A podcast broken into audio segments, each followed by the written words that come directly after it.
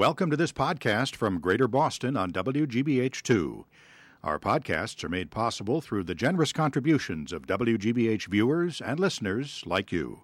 There are some topics that still seem to be off-limits in America, and class is one of them. But Princeton sociology professor Katherine Newman and journalist Victor Tan Chen are trying to get Americans to speak up by focusing on the millions in this country teetering on the edge of poverty. Their new book is The Missing Class: Portraits of the Near Poor in America. And Katherine Newman is here. Welcome. Thank you. So I first became aware of the near poor probably a couple of years ago when I was at the Greater Boston Food Bank, and they told me that they weren't just delivering to the Pine Street Inn or to homeless shelters, but it was going into neighborhoods for the near poor. In your research, who did you find out? I guess what I'm saying is I was so struck that they're people we know and see every day, but not necessarily think are poor. These are the people who live at 1 to 2 times the poverty level, so that's $20,000 to $40,000 for a family of four, and they don't fall below the poverty line, so we don't count them, we don't track them, we don't see them, we don't even know they exist.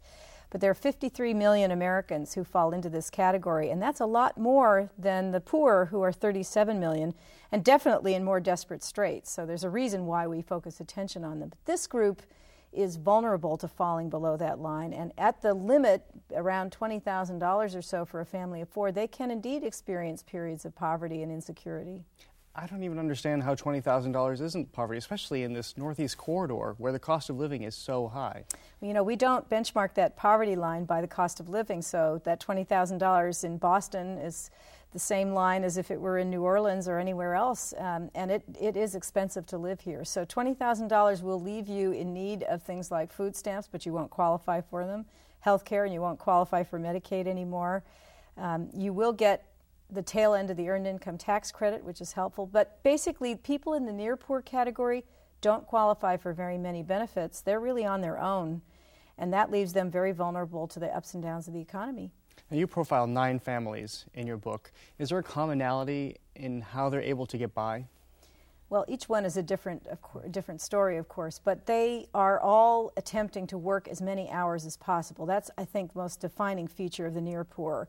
They're putting in hundreds of hours in terms of the labor force because they don't earn great wages. The way they make it above the poverty line is by working many hours and by having many workers in their household. So they frequently have children placed into the labor force, teenagers, young adults, more than one income, more than one job for each adult in the household too. So by combining jobs and working many hours, they pull just above that line.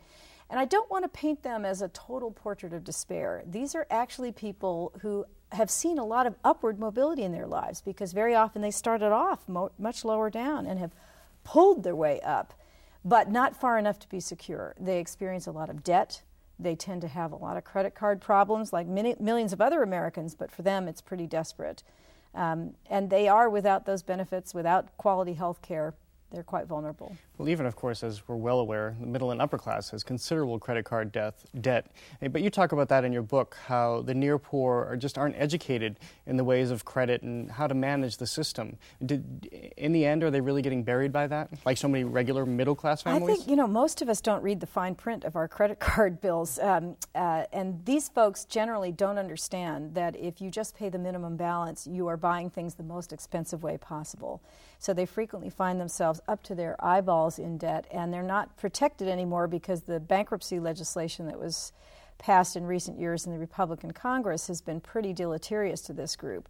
So they are often buried under debt, in part because they really would like to live a slightly better life than the one they can afford.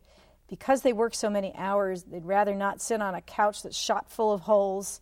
They'd like to have something, some modest thing to show for all their work, but they're actually not very far from poverty, and they really can't afford it, and credit cards step into the breach, and it's not a healthy way to buy things. Now, as you're just talking about, they're working all of these hours in these families. The children are sort of become sacrificed, and they're growing up because the parents aren't there. So is this just a perpetual cycle at this point? I mean, how can they afford an education for these children? And secondly, what are the children learning from this? I'm actually really more worried about the children than I am the adults. Many of the adults are actually in better shape than they have been before because they found better jobs, they've moved up a little bit, they don't feel like their lives are going to be at one disaster zone after another.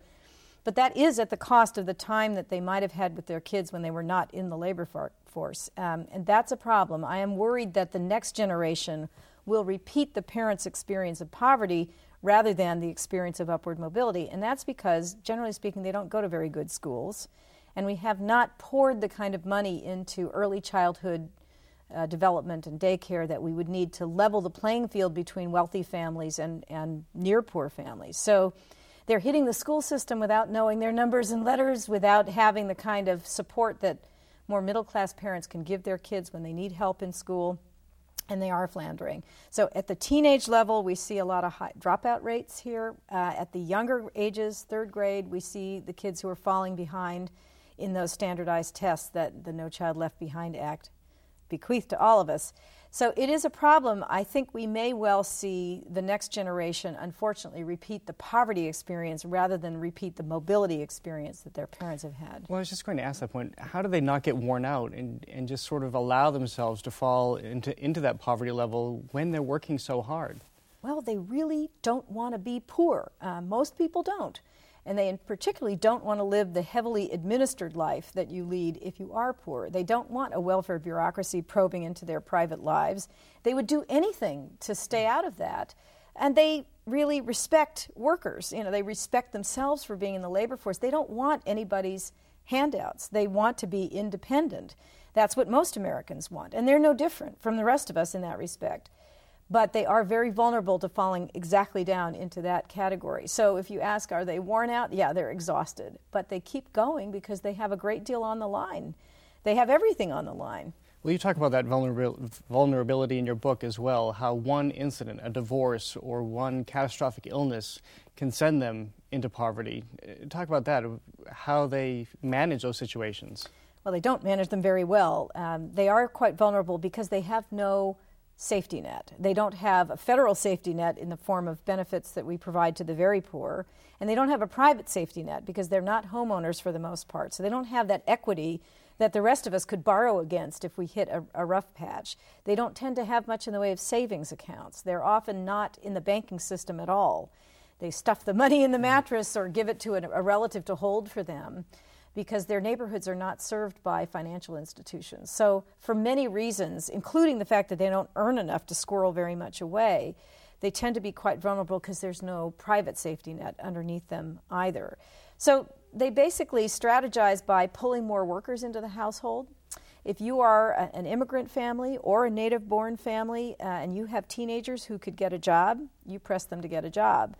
And some of that money goes to relieve the cost of teenage pursuits, you know, sneakers or whatever, but sometimes that money is just brought into the central household coffers and they hold on to it, much the way that families did in the Great Depression, where pooling resources inside a household was an important survival strategy. But it doesn't always work. Well, your team has put years of research into this, and we thank you for the awareness. The book is The Missing Class, and Katherine Newman, thanks for being here. Thank you so much. Thanks for listening to this podcast. We invite you to watch Greater Boston weeknights on WGBH2 at 7 p.m. and again at midnight. The program is also available through Comcast On Demand.